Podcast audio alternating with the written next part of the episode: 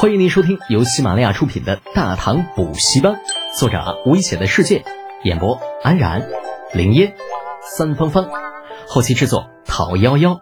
感谢订阅。第五百八十七集，当不得真。真正让四人在乎的是，王家暂时并没有放弃他们的意思，甚至还答应给他们争取最大的利益，这才是真正实惠的东西。而且经过王家老三的解释。四人也逐渐明白了所谓合作社存在的目的，那就是整合力量，整合太原、并州乃至整个关中的所有生产力，增加产能。用更简单的话来说，就是一个实力强大的中间商，百姓生产的粮食也好，生丝也罢，以至于突厥人的牛、马、羊都由他们来统一收购，甚至在劳动者资金不足的情况下。他们还会上手出钱向劳动者提供帮助。穆怀恩等人并不知道帮助的具体细节是什么，但是有一点却是毋庸置疑的，那就是合作社不可能亏钱来做生意，所以他们一定会保证劳动者的利益，否则他们的投资就会打水漂。而在这样的情况下，劳动者必然会对合作社趋之若鹜，毕竟谁跟钱都没有仇，不是？同样是种地。同样是放牧，在付出同等劳动力的情况下，与合作社合作却有更大的利益可图，傻子才不合作呢。如此一来，那所谓的合作社便不会再缺乏资源，他们缺的只是销路，而销路又掌握在那些个联合起来搞投资的世家与勋贵手中。对于他们来说，什么合作社之类的，完全是左手倒右手的生意啊！左手收来物资。再由右手来卖掉，收购的价格、贩卖的价格，通通由他们来制定。这样的买卖会不赚钱吗？啊，说出去傻子都不信。穆怀恩等人终于想通了，一个两个不由得相视苦笑。这一定又是那个三原县侯的主意吧？此人在商业上的天赋，简直可以与神仙相媲美。自己这几头大头蒜，啊，还想着去颠覆人家的计划，真的是太搞笑了。最终离开王氏老宅，于归城中重新商讨应对之法的四人当中，老成持重的穆怀恩表了态：“回去吧，把消息散出去，让那些个散户也知道合作社的好处。咱们这次说什么也要坐上这头一趟车。”张氏族长点头：“嗯，不错，穆兄说的对。”这次说什么，我们也不能给错过了机会。段云涛赞同的点点头，旋即苦笑：“哎呀，这合作社，原来这里边那水这么深呐！亏得老夫之前还总是炫耀自己有远见，看来现在是不服老不行了。这一代的年轻人厉害呀！嗯，行了行了，别说了，快点回去，抓紧时间，呃，去一趟刘家大宅。”看看能不能见到那李侯才是真的。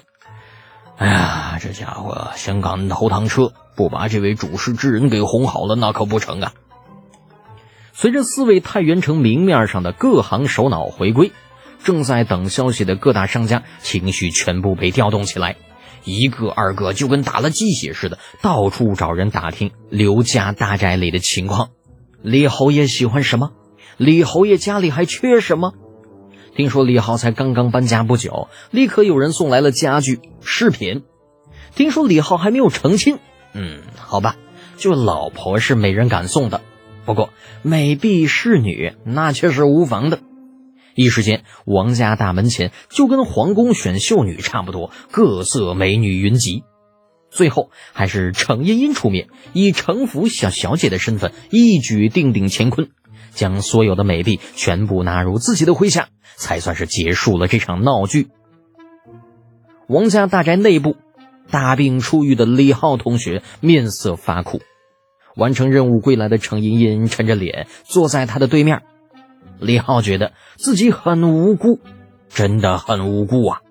这美女啥的又不是自己想要的，人家要送，我能有什么办法呢？这总不能把人都给赶出去吧？这不是打消大家的积极性吗？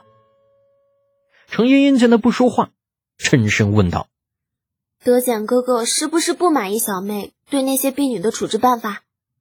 要不小妹再给你送回来一部分？”李浩连忙摇头：“哎呀，不不不用，我这人呢，平时操惯了，有铁柱和仁贵在身边就好。那婢女什么的，用着不习惯。这个强烈的求生欲啊，你瞅瞅。程茵茵又哼了一声：“嘘，德简哥哥不会口是心非吧？”哎呀，怎么可能啊！我来并州可是要做事情的。等过几天安顿好了，每天都需要出城考察合作社与百姓的这个合作情况啊。那要婢女也没用，不是？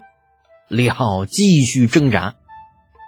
那这么说，不是小妹不讲道理喽？那肯定不是啊！而且真说起来啊，我还要感谢茵茵你的。如果不是你在，我都不知道如何处置这些个柔柔弱弱的女人。哼，算你识相。这次的事情我就不写信告诉雪颜姐姐了。如果再有下次，没有，肯定不会再有下次了。下次谁再敢送女人过来，我亲自打断他的腿。程茵茵的威胁之下，李浩回答的斩钉截铁：“这还差不多。好了，不跟你计较了。”程茵茵高傲的抬着头，像是打了胜仗的大将军。得意片刻之后，对李浩说道：“德简哥哥，外面那么多的商人，你到底要不要见？”啊？”李浩暗道一声侥幸，整理了一下衣服：“见呢，必须见。人家都送了礼啦，这不见多不好啊。这样啊。”回头你安排厨房多弄一些食材，呃，后天多整些好吃的，我请那些个人吃顿饭。好啊，好啊，我这就去安排。程茵茵很开心，请人吃饭，自己带人安排，好有女主人的感觉啊！李浩邀请大家吃饭的消息传出之后，立刻引起太原城所有士绅富商的高调响应，收到请柬的兴奋异常。没有收到请柬的，到处告求，希望能有一个混进大宅的机会。就在请客当天的上午，以前门可罗雀、荒凉无人的刘家大宅门前，那车马簇簇，人声鼎沸，寒暄之声不绝于耳。这些人中，那有官府的官员，有各行各业的翘楚，有名不见经传的商人，甚至还有一些西域的胡商夹杂在其中。他们这些人的目的只有一个，那就是想要知道所谓的合作社具体的合作方式。当然了，其中也不乏一些人是想来见见世面的。毕竟今日的宴会几乎将太原府所有的乡绅富商一网打尽。进入其中，就算是不能够见识到侯爷的风采，能够认识一些行业上的大佬，也十分意外的惊喜，不是？就这样。熙熙攘攘的百十号人应邀来到刘家大宅。进入大宅的那一瞬间，这其中的布置立刻让众人不由得一阵疑惑：不是说好了请客的吗？可为什么桌子却摆在了院子的四周啊？而且桌子边上，别说现在最流行的椅子，就连普通的坐垫子都没有一个。这是要闹哪样呢？本集播讲完毕。安然，感谢您的支持。